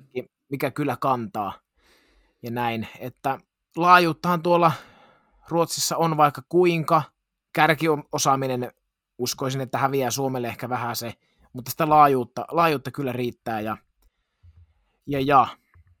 niin, Ruotsi on, Ruotsi on todella, todella hyvä sakki, että vaikea tästä on paremmuutta, paremmuutta päättää. Mitä sulla Ruotsista? Mm, no mä lähdin, jäin miettimään tota maajoukkue, maajoukkue tota, maalivahti tilannetta, eli, eli nyt kun Leener sieltä jää pois, Ulmark lienee ihan selvä sitten Markströmin kakkoseksi, voisin, voisin kuvitella, mutta tuota, kuka sieltä tulee sitten kolmanneksi? Onko esimerkiksi ihan kohtalaisesti esiintynyt Forsberg, josta lyhyesti tuossa puhuitte viime jaksossa. Anton Forsberg on ollut ihan, ihan hyvä niissä peleissä, kun on, on nyt pelannut ottavassa. Niin onko hän sitten kolmas vai otetaanko sieltä joku, joku tuota, nuorempi, nuorempi, mutta Ulmark lienee selvä, selvä kakkonen Markströmille. On mein, Ulmarkin on ollut ihan hyvä Bostonissa tällä kaudella. Kyllä, kyllä tässä just itsekin koittelin kahtoa, että ketähän siellä veskareita olisi, mutta kyllähän ne Forsberg, Ulmark, Markström, Filip Gustafsson ehkä ihan, ihan hyvin pelannut, pelannut tällä kaudella, niin kävi aika pitkälti siihen rajoittuu sitten, että mutta jos ei mä... olisi, Niin. niin sano, ole hyvä vai? Joo, mä jä, jä, niin kuin mietin tuosta noita maalivahteja, että Ruotsilla sitten taas puolustus siinä maalivahtien edessä tekee siitä työstä aika paljon helpompaa. Että Kyllä. kyllähän tuo Ruotsin puolustus on aika, aika rautainen, rautainen, sanotaan näin. Että ei tule helppoa ohittaa tota, tota pakistoa. Joo, ei, ei, ei, että kyllähän se on här, härkiä täynnä koko, koko, koko rosteri, että jos miettii, ketä voisi heittää vaikka Victor Hedman, esimerkiksi Alexander Edler olisi puolustava homma tosi hyvä, Oliver Ekman Larsson todella hyvä yleispuolustaja, John Klingberg, Anton Strollman, Mattias Ekholm, Hampus Lindholm ja Jonas Brudin, Adam Larsson, siis aivan naurettavaa. Ja sä et edes puhunut mitään Väldens Bestasta, eli, eli Erik Kaasson, joka on nyt taas pelinsä löytänyt, niin, niin tuota, onhan tossa, tossa ehkä vähän ylitarjontaa. Eli et, et varmaan joutuu vähän miettimään, että miten ton tasapainottaa ton. Toinen, jos, jos, jos ajatellaan, että ykkösparissa olisi muun muassa Hedman Ekholm, niin kyllä siellä pienikokoisimmilla hyökkäillä tulee, tulee koti-ikävä aika äkkiä. Kyllä, just näin. Ja jos miettii, niin kuin sanoitkin, niin Vellens Besta, niin Erik Carssonhan on ruotsalaisten NHL-pelaajien pistepörssin kärki, jos miettii aktiivipelaajia. Eli Carson on tehnyt aktiivisista ruotsali- ruotsalaispelaajista eniten pisteitä NHL, ja hänen jälkeensä tulee sitten Louis Eriksson. Mm. Louis Eriksson, että kyllä siellä pakistohan, to, onhan tuo nyt niin kuin, antaisivat Suomelle, no, meille pari, antaisivat meille pari ihan säälistä, jos ei muuta. Joo, ja tässä ehkä niin kuin Ruotsissa oli, Ruotsissa oli tehty tämä tämä longlist, joka, josta sitten karistaan ne viimeiset, niin, niin sieltä jätettiin muun muassa tota, Lukas Reimond kokonaan pois. Joo, se oli aika, aika en, en voin kyllä sanoa, että en kiinnittänyt mitään huomiota ennen kuin tästä ruvettiin uutisoimaan, että Ruotsi, Ruotsi pyytää lupaa, että saako he lisätä jälkikäteen, että jos he haluaa Raymondin, Raymondin tuonne kekkereihin mukaan, niin voin, voin ihan myöntää, että vasta tässä kohtaa havahduin itsekin tähän, mutta, mutta, mutta joo, että se varmaan kuitenkin kertoo jotain, että jos ei ole käynyt mielessä tämmöinen kaveri, niin kyllähän se kertoo jotain tuo niin kuin maan tuotannon laajuudesta. Joo, kyllä, kyllä. Ja tota, mitenkään sen enempää vahingon iloa hehkuttamatta, mutta sanotaan näin, että, että mä niin kuin toivon ja uskon ja, ja niin kuin jotenkin ajattelen, että uh, muun Rasmus Dalin tuskin on Kiinaa matkaamassa. Ei ainakaan näytöt kyllä riitä. Teekö mä mietin ihan samaa. Sitten mä rupesin miettimään, että se on kuitenkin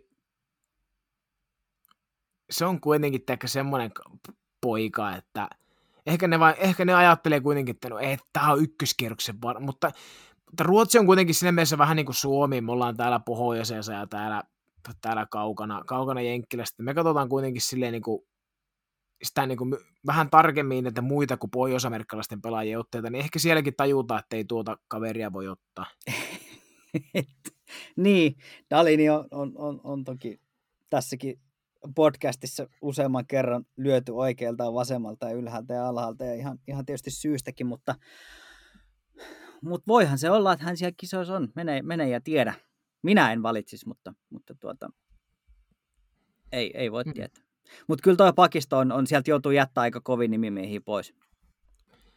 On, on, just, just näin. Ja sitten jos puhutaan ihan hyökkäyksistä myös, niin kyllä sieltäkin jää tosi kovia pelimiehiä pois. Et jos miettii niin vaikka kärkiketjuja, niin esimerkiksi Mika Sibanead voidaan pitää lähes varmana ykkös- Joo. tai kakkosentterinä. Elias Lindholm on sitten toinen, ykkönen tai kakkonen. Sitten löytyy muun muassa William Carson ja siihen niin Elias Pettersson on myös. Andre Nik- Kempe. Niklas Bäckström. Niklas Be- ah, ei niin tosiaan, Niklas Bäckström kanssa. Ja, äh, ärsyttää, kun ne, niillä on niin hyviä pelaajia. Joo, kyllä. Niklas Bäckström, joka itse asiassa uh, edellisissä olympialaisissa, jossa nhl oli 2014, niin hän hän tuottaa kärrys dopingista. En te muistatteko kuulijat ja, ja sinäkään tämmöistä, mutta siinä oli tämmöinen pienimuotoinen doping-kärry. Joo, mä, mä muistan tämä, että siitä silloin, silloin tota, eikös Sotsissa? Sotsissa, joo. Joo. Eikö se ollut Sotsissa, että Venäjä, eikö Ruotsia, Ruotsia tota Kanada oli finaalissa? Mm, taisi olla. Taisi olla joo. En nyt ihan, ihan ulkoa muista, kun nämä menee, menee jo sekaisin vuosissa, mutta tota, joo, Beckströmhän suljettiin sit siitä yhdestä ottelusta finaalista pois. Joo, näin taisi olla. Joo, ja kyllähän se olikin niin, että siinä oli, joo, se oli just se vuosi, koska mä aloitin omassa pienessä mielessäni hirviät, hirviät kampanjat siitä, että kuinka Suomelle pitää ojentaa se finaalipaikka, koska Beckström ja Ruotsi peittäisi Suomen välierässä, mutta, mutta kuitenkin leikkileikkinä, niin joo, muistan, muistan tämän kyllä, että se oli ihan aika erikoinen keissi. Joo, kyllä. Löytyykö sun papereista äh, Viktor Arvidsson? Hetkinen, Arvidsson. Kyllä, mulla Arvidsson on. On tota joukkueessa kuitenkin. Joo, sama juttu. Ty- tykkään kyllä paljon. paljon ja tota, varmaan kärki, periaatteessa toi niin ykkös-kakkosketju voi mennä miten päin vaan. Et, et jos, jos haluaa rakentaa esimerkiksi Landeskuk, Sibane ja Nylander, uh, Pettersson, Forsberg, Lindholm. Nämähän voisi pelata ihan kummin päin vaan. Kyllä, joo. Ja, ja, ja toki niin kuin Beckström, mä melkein ehkä, voisiko Beckström mennä jopa Petterssonin ohi ykkös-kakkoskenttään mahdollisesti. Joo, kovinkin. Sitten löytyy muun muassa Kuuma, Kuuma Andre Burakovski, Rickard Rakel, Jakub Silverberg, tämmöisiä, jotka on maajoukkueessa ennenkin esiintynyt, niin Burakovskista en tiedä, mutta ainakin kaksi jälkim, jälkimmäisenä mainittua, niin löytyy, on Mikael Paklund ja sun muuta, että kyllähän siellä on näitä syvyyspelaajiakin sitten ihan riittämiin. Nostit, nostitko muuten unelmakautta pelaavan Eriksson Eekin tuohon, oliko se sulla tuossa aikaisemmassa listassa? En, en kyllä maininnut siinä, kun puhuin, puhuin noista senttereistä, joo, joo, että siinä, no siinä on kans sitten semmoinen kaveri, joka voisi olla periaatteessa minkä tahansa ketjusentteri, mutta varmaan tuossa tässä Ruotsin porukassa menisi siinä kolmosneloseen. Että. Joo, Ruotsilla ehkä semmoinen tilanne, että siellä on senttereistä jopa vähän ylitarjontaa, jos, jos miettii vaikka, että siellä on muutama pelaaja, jotka pystyy pelaamaan sekä keskellä että, että laidassa. Mm, kyllä. Just aiemmin mainittu Carlson, joka, joka pystyy pelaamaan kummassa, kummassa oikeastaan tahansa. Ja Michael Backlundkin voi mun mielestä pelata keskellä, vaikka taitaa laituri, laituri lähtökohtaisesti olla, mutta ja Petterssonkin mun mielestä pystyisi pelaamaan laidassa ihan hyvin, jos ei, ei tavallaan sentteriksi mahu. Tokihan mahtuu tässä joukkueessa keskelle, mutta ihan varmasti tuota, heillä on ehkä vähän yli, ylitarjontaa. Joo, allekirjoitan tuo, että senttereitä kyllä riittää ja voi olla, että Ruotsissakin päädytään siihen, että muutama sentteri pelaa laidassa, koska heillä on hyviä laitureita, mutta kyllä taas sitten jopa se mahdollinen kuudes sentteri niin on, on parempi kuin sitten ehkä hierarkia neljäs tai viides laituri, eli tota, kyllä siellä, sielläkin sitten on myös, myös tämmöistä tämmöistä siellä taustalla. Ja kyllä totakin tuo Ruotsinkin joukkueen julkistusta edelleen sormet ristissä, jos NHL, NHL noihin karkeloihin osallistuu. Kyllä mä otan sitäkin heti, heti niin oikein vesikielellä. Joo, kyllä. Toi Burakovs, minkä nostit, niin on, on varmasti semmoinen vähän, että kiikun kaakun, että tuleeko vai ei. Nyt on tosi tuli kuuma ja on, on ehkä sille aina mennyt semmoisen niin kirkkaamman kärjen takana, mutta hän on niin kuin ihan käsittämättömän hyvä maalintekijä. Et, mm. et varmaan, että kannat, uskaltavatko jättää pois koneesta. Ja sitten yksi semmoinen ehkä jokerikortti, niin Jesper Bratt. Kyllä, voisi hyvinkin olla Bratt noihin vaikka kolmos, kolmos nelos ketjuun, niin on kuitenkin semmoinen kovaa luisteleva ja työtä tekevä pelaaja, niin mikä jottei kuka tahansa valmentaja haluaisi hänen kaltaista pelaajaa sinne. Joo, kyllä, e- ehdottomasti. Saa nähdä. Kyllä tämäkin, niin kuin, ei, heidän ei tarvitse paljon Eurooppaan katella, että kyllähän tämä niin kuin puhtaasti NHL-joukkue tulee olemaan alusta loppuun ja lopusta Ai, alkuun. Aivan, aivan tismalle, tismalle näin, että siinä ei tarvi sylykästäkään, sylykästäkään tota Eurooppa, Euroopan lipun suuntaan. Just näin. Ja haluatko heittää veikkauksen, ei, mutta niin me käsiteltiin Ruotsi nyt, eli sinä enteilit ja sanoitkin tosiaan, että heität Suomen pikkusen Ruotsi yläpuolelle, niin sitten... Mä en ole enää yhtään niin varma. Käsitellään tämä Suomi ja katsotaan, katsotaan sitten, kun on puhuttu tää läpi. Mut no niin, te, tehdään näin. Eli seuraavana sitten meidän Suomi. Ja koska mahdolliset arvokisat ovat tulossa, niin tämähän on nimenomaan meidän Suomi, meidän joukko. Me ollaan kaikki mestareita, jos jotain mitalia tulee. Me ollaan kaikki mitalisteja. Niin Joo. Suomen jo nimetyt pelaajat Sebastian Aho, Alexander Barkov, Mikko Rantanen. Ja jos nyt sille, sille lähtee miettimään, niin todetaanko näin, että puolustus on ainut kysymysmerkki? Joo, kyllä se varmaan, varmaan näin on. on, on ja tota, ehkä jos rakennetaan tämä vähän samalla tavalla, eli, eli aloitetaanko maalivaiheesta sitten kuitenkin. kuitenkin. Joo. Ja tota, Saros on siellä ihan selkeä, selkeä ykkönen. Mm, ihan selvä, ei, ei ole ketään, ketään muuta. Uh, mutta tota, Saroksen takana, niin, niin sitten onkin mielenkiintoista, ehtiikö Rask kuntoutua, lähteekö kisoihin. Mä melkein väittäisin, että jos, jos on vähänkään puolikuntoinen, ei lähe. Mutta jos on sata pinnaa, niin, niin lähtee. Ja Raskin tulo tuohon joukkueeseen olisi varmaan aika iso, niin kuin henkisesti iso juttu. Ja, ja niin kuin Sarokselle varmasti semmoinen niin kuin henkinen selkänoja niin sanotusti. Kyllä, joo, uskon, uskon kanssa aika pitkälti näin, että, että tota, tai olen samaa mieltä siinä, että se olisi Sarokselle ja myös miksei totta kai koko joukkueelle, joukkueelle iso juttu, jos, jos Raski siellä, siellä olisi, olisi messissä, mutta jotenkin myös hän ei ole vielä tehnyt sopimusta, hän ei ole pelannut, pelannut peliäkään mm. missään vielä, niin mietin myös jopa sitä, että jos hän tosissaan nyt niin kuin jahtaa sitä kannua viimeisiä, viimeistä, kenties viimeistä kauttansa pelaa. Lähteekö niin, kerran? Niin just se, että lähteekö, lähteekö sitten ollenkaan, mietin, mietin tätä, että, mutta, mutta tosiaan niin kuin, niin kuin Sarosta tuossa ylistitkin, niin otan, otan siitä myös koppia, että sinne hyvä semmoinen henkinen kakkonen, ehkä joku vähän kokeneempi, Sarosta vanhempi, vanhempi veskari siihen kuitenkin kakkoseksi, niin se varmaan riittää, että Saros tulee, tulee pelaamaan kaikki, kaikki pelit, Joo. Jos, ei, jos ei ihmeitä tapahdu. Ketä siihen taakse, tuolla on puhuttu vanhempi, kokeneempi, uh, onko se sitten Antti Raanta, Mikko Koskinen? Jompikumpi näistä, näistä veikkaisi ja kolmonen saa olla sitten, no, ihan, ihan kuka vain Kähkönen, Lankinen, Husso, Olkinuora, kuka vain. Olkinuorasta on puhuttu paljon, että et, et nouseeko tähän Jalosen joukkueeseen sitten kolmanneksi. On, on kuitenkin ollut nyt luottomaalivahti ja hän, hän nauttii käsittääkseni kansan aika tämmöistä tuotta, kovaakin luottamusta.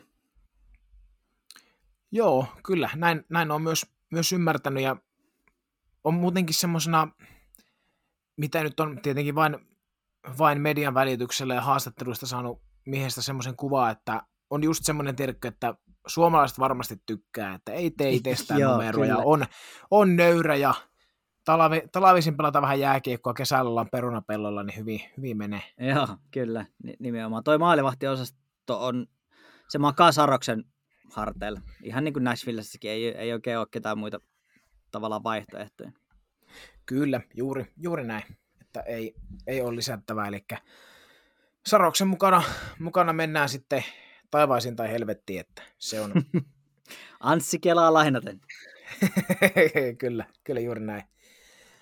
Ja sitten jos hypätään puolustukseen, eli se, mikä, mikä, mitä ainakin itse pidän suurimpana kysymysmerkkinä, niin, niin, niin mitä, mitähän tuosta nyt sitten sanoa, että siellä tulee Dallasista neljä kaveria, St. Louisista Niko Mikkola ja Los Angelesista Olli Määttä.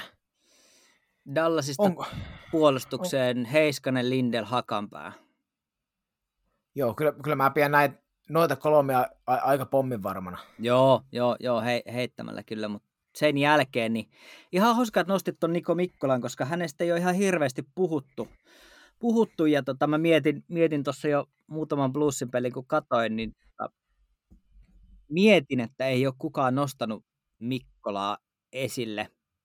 Et, ei, ei tosiaan hänestä ei puhuta, mutta hän on hyvin vahva ehdokas ainakin muun papereista tuohon ei ole mikään, vähän samanlainen kuin Hakanpää, että ei ole mikään semmoinen tota, um, flashy ja, ja tämmöinen, niin kuin, mikä se olisi, semmoinen hirveän näkyvä pelaaja, mutta näitä puolustajia, joiden tavallaan niin kuin, jos selostajan ei tarvitse sanoa sun nimeä sen pelin aikana, sä oot tehnyt, tehnyt asiat hyvin, niin, niin sanotusti. Eli tämmöinen iso, iso väkivahva puolustaja, joka ei kyllä vuoda omiin. Joo, just näin. Ja se, että pystyy myös kans tota, sille siihen niin kuin kiekolliseen peliin ja on aika, aika hyvä antamaan se ensimmäisen syötön ja se, se monesti riittää tuollaiselle perus, peruspakilta. Se eka syöttö on, on helppo ja hyvä ja laadukas ja No, kun mietitään Jukka Jalosen joukko, että minkälaisia ratkaisuja Jukka Jalonen on ennen tehnyt maajoukkojen peräsimessä, niin Mikkola on kuitenkin Jaloselle, Jalosellekin semmoinen luotto, luottoratsu, että ei, ei olisi mikään ihme, vaikka, vaikka löytyisi rosterista. Mutta myös taas sitten sen, sen nostan tässä esiin, että kun puhutaan siitä Jukka Jalosesta, niin tässä nyt kun luettelin nuo muutaman pelaajan, niin siinä oli yksi, yksi raitti ja viisi leftiä. Mm. Niin, niin Jalosellahan on aika usein silleen, että siellä on neljä ja neljä. Niin onko tässä nyt sitten silleen, että Heiskanen, Lindel, Määttä ja no vaikka, vaikka Mikkola siihen. Niin sitten Hakanpää, Vatanen. Niin, tässä on, tässä on toki tämä. Mä olin ennen kauden alkuun, mä olisin väittänyt, että Välimäki menee tähän joukkueeseen, mutta no te viime kaudella, viime kaudella, kun viime jaksossa puhuittekin, että Välimäki tuskin, ei ole hirveästi pelannut, tuskin on lähes, lähes kisoihin. Ja tosiaan mielenkiintoista nyt on, että tuleeko tästä EHTltä tai EHTltä tai Euroopasta yleensäkään nyt sit tavallaan nimenomaan pakistoon. Mä mietin, mietin tuossa e, ensimmäistä tuota Karjala-turnausta katsoessa, että sieltä oikeasti potentiaalisia pelaajia olympiajoukkueeseen on, sanotte muut mitä haluatte, mutta nimenomaan Vatanen voisi olla yksi valinta. Yksi, mistä on puhuttu paljon, että, että onko Ohtamaa. No joo, Ohtamaa on myös semmoinen, että nyt kun täällä, täällä Oulussa, Oulussa, en tiedä vaikutanko, mutta, mutta asustan ja kärppi aika, aika tiivisti kuitenkin, kuitenkin seuraan, niin kyllähän se Ohtama on semmoinen, että se tekee, ainakin SM tasolla se tekee kaiken hyvin. Ei, ei, niinku, ei, ole, ei ole heikkoutta SM tasolla ja ei, niinku, ei ole puitteita. Pelaa puoli tuntia joka päivä, joka peli. Niin. On vähän liian hyvä liikaa. On, on, on, on, on. Että se on niinku ihan, ihan päiväselvä ja Kakarin kupin voittaja, niin sitten onhan se aika, aika iso downgrade niin taso, pelitasollisesti hypätä sitten SM-liigaa, että haluaisin kovasti tunkea, tunkea ohtamalta tuonne ihan vaan, ihan vaan tuota, niin restääkseni vanhoja muistoja katsomalla somea, kun Kukkosesta valitettiin silloin aikoina, niin nyt olisi ohtaman vuorosta ottaa kukon rooli, niin sitähän se tulisi olemaan. Haluaisin kyllä kovasti tunkea ohtamaata tuohon jalossa joukkueeseen, ja ei olisi ihme, vaikka Jalonen hänet valitsisikin, mutta jos, jos Jalonen pitää kiinni tästä lefti right pari, pari metodistansa, niin sitten ohtamaata ei kyllä nähdä. Joo, ja sitten tuossa pari, pari nimeä, mitkä jäi vielä, vielä ja, ja tällaisia, mistä ei nyt ole paljon puhuttu, ja jos NHL halutaan tämä joukkue rakentaa, niin siellähän on vielä sitten Nutivaara ja Jokiharju, mutta mä en ehkä ihan näe, että nämä on, on tuossa joukkueessa mukana sitten kuitenkaan. Ja RR70, älä unohda. No joo, Mä, mä melkein olin kirjoittamassa niin, että tota, kyllä Mikkola menee ottaa sen ristolaisen paikan. Ristolaista on, on nyt häntäkin tässä lyöty oikealta ja vasemmalta joka suunnasta moneltakin taholta. Ja, ja se, se ristolaisen osallistuminen on ollut, ollut koko ajan aika semmoinen kysymysmerkki. Niin en tiedä, ot... No, en tiedä. Hän oli kuitenkin tapaamassa jalosta tuossa jokin aika sitten, että kun Jalonen tuo Pohjois-Amerikassa oli, niin mene ja tiedä. Kyllä, ja jotenkin, jotenkin kun miettii tuota Jukka Jalonen, Rasmus Ristolainen keissiä, niin 2016, kun oli Suomen kotikisat, U20, U20 kotikisat, ja Jukka Jalonen pohti tuota Kasperi Kapasen ottamista joukkueeseen, niin mm. mietin, että olisiko tässä ehkä jotain samaa, että näkeekö Jalonen nyt sitten, että tämä on nyt se salainen ase sitten, että on, on ollut vähän ylä- ja, ja sitten tota epävarmuutta sun muuta kaikkea ilmassa, että tuleeko tästä ristolaisesta nyt sitten kuitenkin Jalose, Jalosen mies näissä kisoissa, että ot, ottaako vai eikö, että ei olisi ihan semmoinen Jukka Jalosmainen valinta välttämättä, mutta, no ei kyllä. Ei mutta kyllä. tiedä häntä. Joo, antaa pelaajan ja ajan näyttää, sanotaan näin. Mutta joo, kyllä, kyllä pakisto, pakistossa on ne huomattavasti enemmän kysymysmerkkejä kuin, kuin sitten hyökkäyksessä.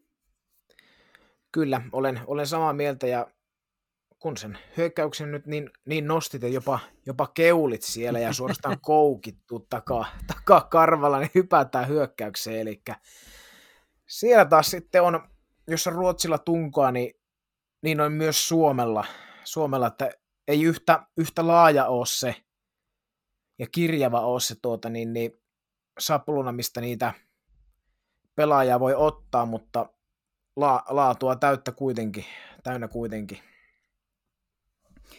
Joo, joo, ja ketjukoostumuksista varmaan aika vaikea päätellä nyt tässä vaiheessa mitään, mutta käytännössä kaikki tämmöiset ennusteet tai, tai miksi näet sanotaan semmoiset niin hahmotelmat niin ketjukoostumuksiksi, mitä on tähän mennessä nähnyt, niin ehkä yksi asia, mitä mä en täysin ymmärrä, ja, ja tästä nyt varmasti joku mulle suuttuu, mutta mikä hinku sitä on sitä lainetta änkeä siihen ykkösketjuun? Sehän on varmasti se, että Barkko, Barkko voi ykkössentteri ja ne on molemmat tamperelaisia, niin Laine halutaan istuttaa siihen viereen. Niin. Tä, näin, niin kuin, näin niin kuin mä tota, näen sen, että Barkov istutaan, Barkov on ykkösketjussa ja Joo. Laine tulee siinä mukana. Näin niin kuin mä näen se. Okei, okay, okei. Okay. Mä, mä jotenkin hahmottelin, että varmaan niin kuin Barkov Rantanen on, on niin kuin varmat ykköseen ja, ja sitten tavallaan siihen siihen voisi nostaa jopa niinkin eksoottisia pelaajia kuin Roope Hinsin tai Teuvo Teräväisen siihen ykkösen toiseen laitaan. Tai, okay. tai jopa Jesse Puljärvi. Mene ja tiedä. Mutta toki jos me nostetaan Hintz siihen ykköseen, eli se olisi niin kuin Hintz, Barkov, Rantanen, kakkosketju voisi olla kuuluisa pula-aho-ketju. Toki se, silloin se tarkoittaa sitä, että me pitäisi rikkoa Aho Teräväinen parivallekko, jota tuskin tullaan tekemään. Joo, haluaisin kyllä itsekin nähdä ton, nähdä ton Pulaho-ketjun, mutta no tosiaan jotenkin vaikea nähdä, että Aho ja Teräväistä, teräväistä erotettaisiin, että Miten olisi semmoinen kuin Teräväinen Aho Laine tai Laine Aho Teräväinen? Siinä olisi, siinä olisi kyllä niin kuin paperilla oikein, oikein mukava ja miksei myös käytännössä ne oikein toimiva kombinaatio, että siinä teräväisen syöttövalikoima la, Laineelle tykkiä ja sitten myös Sebastian Aho sitten toisella puolella. Mm. Toisella puolella vaikka Aho totta kai on tunketju sentteri, mutta että sitten Eukka pystyisi tarjoamaan, tarjoamaan molemmille ja Aho, Aho myös kykenee viimeistelemään, mutta pystyy myös syöttämään ja Laine nyt on sitten puhdas, puhdas viimeistelijä, että ei, ei olisi mikään huono, huono tuokaan. Koska sitten taas mä, mä niin kuin jotenkin mietin, että, että Laine ei välttämättä ole sellainen siis kaikki kunnia Patrick Laineelle ja, ja, ja niin kuin, ei mitään häneltä pois, mutta hän ei välttämättä ole sellainen Jukka Jalosen jääkiekon näköinen pelaaja. Jos, jos saatte kiinni, mitä mä ajan takaa. Eli, eli tavallaan musta Laineen ei tarvi olla siinä ykkös. Hän voi olla ykkös YVssä ja siihen varmasti kuuluukin ja siinä varmasti tulee pelaamaankin, mutta, mutta hän voisi ihan hyvin olla esimerkiksi kakkosketjun laidassa. Ja, ja tota, tulikuumaa Roope Hintsi on aika vaikea tiputtaa Um, hän, Hintz on, on, on vasen laita, jos se nyt ihan väärin muista. Niin jos hän ei pelaa tuossa ykkösessä, niin, niin onko hän sitten kakkosessa Teräväisen ja Ahon kanssa, jolloin onko sekään niin kuin toimiva. Jotenkin mä en tiedä, mä, mä niin kuin haluaisin nähdä Hintsin tuossa ykkösessä Barkovin ja Rantasen kanssa. Ja sitten taas kakkosen just Teräväinen Aho Laine kenties. Ja sitten siitä alemmas, niin siitä sitten varmaan voidaan keskustella vielä lisää, mutta, mutta tuo Laineen asema tuossa on tosi mielenkiintoinen. Ja mä en laittaisi hän tuohon ykkösketjuun sit kuitenkaan. Ykkösyyveillä, mutta todennäköisesti tasakentällisin kakkosen. Aivan, aivan. Sä lähit, sä lähit täl, tällä liikkeelle. No tota, mitä sanot? Mä veikkaan, että tämä, mitä meikäläinen aikoo sulle ehdottaa, niin mä veikkaan, että tämä on useissakin podcasteissa ja spekulaatioissa niin jo, jo löyty lukkoon, mutta heitän myös, heitän myös sitten täältä omasta laidasta. Eli tässä on semmoiset, että Barkov, Laine, Rantanen, sit, siinä, on, siinä on ykkösketju, ykkösnyrkki, sitten Aho, Teräväinen, Puljujärvi on kakkosessa, ja kolmoseen sitten tulee sun tulikuma Hintz, Mikael Granlund.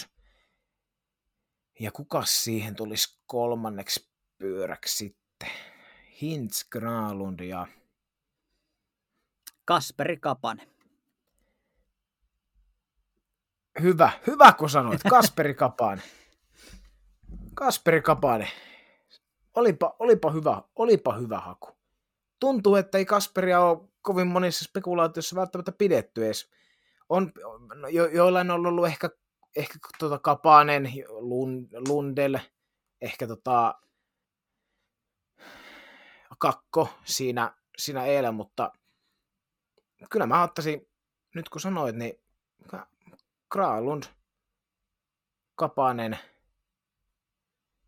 ja Hintz. Siinähän olisi aika, aika ideaali, ideaali kolmonen ja no neloseen sitten kaksi Montrealin ukkaa siihen ja joku sentteriksi vaikka Lundell, niin sehän on siinä jo siinä sitten. Joo, ja tuossa on ihan, ihan hyvä, että, että uh, tavallaan tässä on vähän ylitarjontaa, tuossa nostit, nostit tota, mm, nyt mut tippu nimi, Hittolainen, Lundelin ja, ja Kakon, jo, joita mä en vielä niin kuin maininnut ollenkaan. Ja sitten jos miettii näitä alaketjuja, että sinne on, olisi tulossa varmasti, niin kuin mun mielestä Kotkanieme ei voi kirjoittaa ulos, Armia ei voi kirjoittaa ulos, Tolvanen on, on todennäköisesti jossain papereissa myös mukana, siihen sitten tosiaan vielä Kakko ja, ja, ja Lundel mukaan. Niin, niin kyllähän tuossa hyökkäyksessä on, kävi miten kävi, niin kyllä joku, joku suuttuu, suuttuu, että miksei tätä ja tätä otettu, mutta, mutta pitkästä aikaa Suomella on sellainen tilanne, että, että, että tässä niin kuin on jopa vähän ylitarjontaa. Kyllä, joo, ja se on, voi sanoa, että jopa hyvä juttu, että on, on ylitarjontaa, ja nyt kun me, me ja kaikki muut täällä poristaa niin näistä Suomen ketjuista, niin katsoppa, niin tämä menee sillä lailla, että siellä on olympia, olympialaissa on NHL-pelaajat mukana, ja Suomen ykkösketjusta löytyy Mika Pyörälä, Juhamatti Aaltonen ja, ja, ja joku keskelle vielä. Niin. Joo, no tuskin, mutta, mutta tota, Toivottavasti joo. ei. niin, sitten sit tietysti jos, jos NHL-pelaajat ei lähde, niin sitten tämä on taas ihan eri, eri peli, mutta, mutta jos NR-pelaajat on mukana, niin kyllä, tämä, kyllä tässä niin vaikeat valintoja joutuu, joutuu varmasti tekemään. Ja, ja toki tässä niin kuin mielenkiintoista nähdä tämä niin kuin Jalosen, äh, Jalosen tavallaan peluttaminen tähän niin kuin käytännössä NHL-turnaukseen. Jos me mietitään Jalosen pelitapaa tähän asti, niin, niin sehän ei ole ollut semmoinen, meillä on tämä meidän peli, joka on aika kaukana siitä, mitä, mitä sitten niin kuin NHL-kiekko NHL-kaukalossa on. Niin tässä, tässä varmasti tulee paljon semmoista, mitenkään epäilemättä Jalosen niin kuin ammattitaito, kyllähän hän on sen, sen niin kuin näyttänyt, mutta, mutta miten tavallaan se suomalainen peliidentiteetti sit sopii, sopii siihen niin kuin NHL-turnaukseen. Toki jos on NHL-pelaat mukana, niin se tulee enemmän tai vähemmän luonnostaan, mutta, mutta mielenkiintoista, mielenkiintoista ja, ja Jalosen valinnat on aina mun mielestä aiheuttanut vähän polemiikkia. Niistä on joka kevät on, on hirveä haloa. Oli, oli siellä kuka tahansa. Ni, niin ainahan siitä tulee sanomista. Kyllä, on, se on just näin, ja, mutta tota, on annettava tietenkin myös krediittiä, että näytöt, näytöt on Jalosella kovat. Joo, ja, totta kai.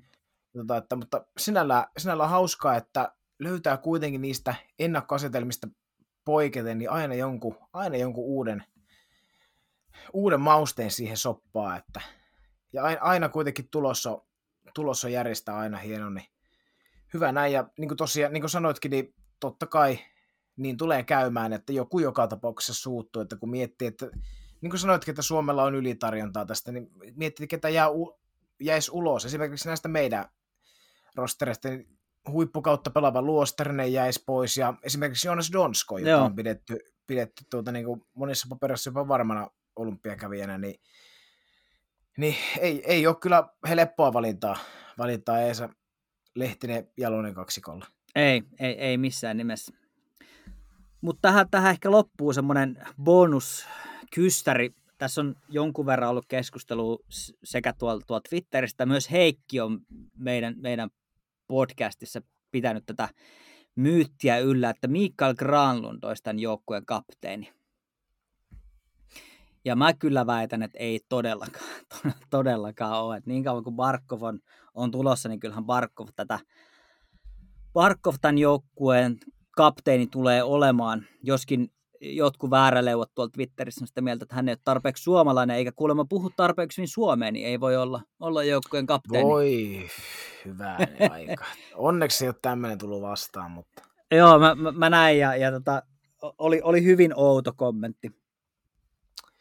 No joo, tota... Ite... Se johtuu sitten, että hän puhuu niin paksua Tampereen murretta, että sitä ei laske.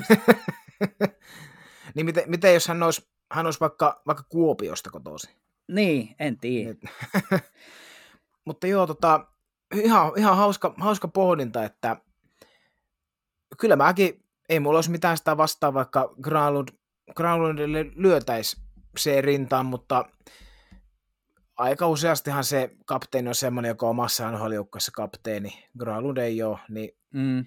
Joo, en, en mä siitä niinku mitenkään yllättyisi, mutta mut kyllä mä väitän, että se Barkov on aika itsestäänselvyys, jos hän kisoihin tulee. Joo, to, toinen heistä. Sanotaan näin, että toinen heistä se on kuitenkin. Kyllä, kyllä. Joo, onko, onko tuota niin, niin meidän, meidän aika nousta tästä meidän kyyryasennosta ja en tiedä kumpi meistä nyt sen aloituksen voitti, mutta onko meidän aika tässä nyt sitten sammuttaa hallin valot ja lähteä No kuulutetaan vielä tämmöinen, tämmöinen tähän loppuun, kun puhuttiin, että kumpi tämän lohkon vie, onko se Suomi vai Ruotsi, niin tota, Aivan totta. Mä sanoin, että menee nyt niin pahasti ristiin, että tasapistein. Tasapiste? Joo, kyllä. En tiedä, miten se pelillisesti on mahdollista, mutta mä väitän, että tasa, tasapisteen menee tämä lohko, lohko ykkönen ja kakkonen. Joo, tota, kyllä mä vedän kuitenkin suomalaiset päässä. Suomi, Suomi on lohko ykkönen ja Mulle, tota... mulle ei kestänyt kantti, mun oli pakko kääntää takkiin sen verran. Joo, ei kyllä mä jotenkin, tuo Suome, Suomen kaksi kärkiketjua on, on kyllä niin, niin timanttiset, että en, en pysty nähdä, että miten, miten Ruotsi pystyisi. Ei, kun ei Suomi, Suomen kaksi kärkikenttää, niin ihan sama missä muodossa ne, ne tulee olemaan, niin ei kalpene kellekään. Se on ei Venäjälle, ei Jenkeille, ei Kanukeille. Niin en, mä, en mä usko, että miten Suomi voisi olla oma lohkonsa mikään muu kuin ykkönen, mutta senkin aika näyttää jähtävä, nähtäväksi jää, ja mekin jäämme, jäämme täällä keskiympyrä podcastissa kädet ristissä toivomaan, että tuo koronakurimus saataisiin saatais kuriin erityisesti tuolla Pohjois-Amerikassa, että niitä aikataulu liikkuja ei tulisi ja NHL pystyisi sen puitteissa osallistumaan Pekingin, Pekingin olympialaisiin. Kyllä. Ja meillä olisi ilmeisesti, ilmeisesti tarkoitus vielä tällainen epäjouluinen jouluspesiaali te- te- tehdä ensi viikolla ja sitten siirtyä pienelle joulutauolle, onko näin? Joo, kyllä, kyllä se näin oli tarkoitus. Eli ensi viikolla, ensi viikolla vielä mennään just ennen joulua ja, ja tuota, meiltä myös toivottiin välipäiville jotain kontenttia, mutta katsotaan, katsotaan miten sen, sen kanssa käy. Mutta ennen joulua vielä kertaalleen tullaan tähän. Ja, ja mikäli äh, huhut pitää paikkansa ja, ja, ja jos tähdet on oikeassa asennossa, niin on mahdollista, että me saadaan äh, Mr.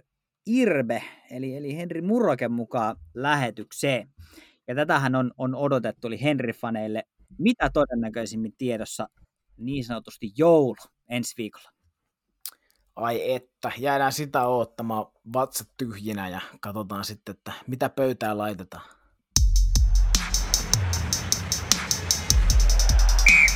Keskiympyrä.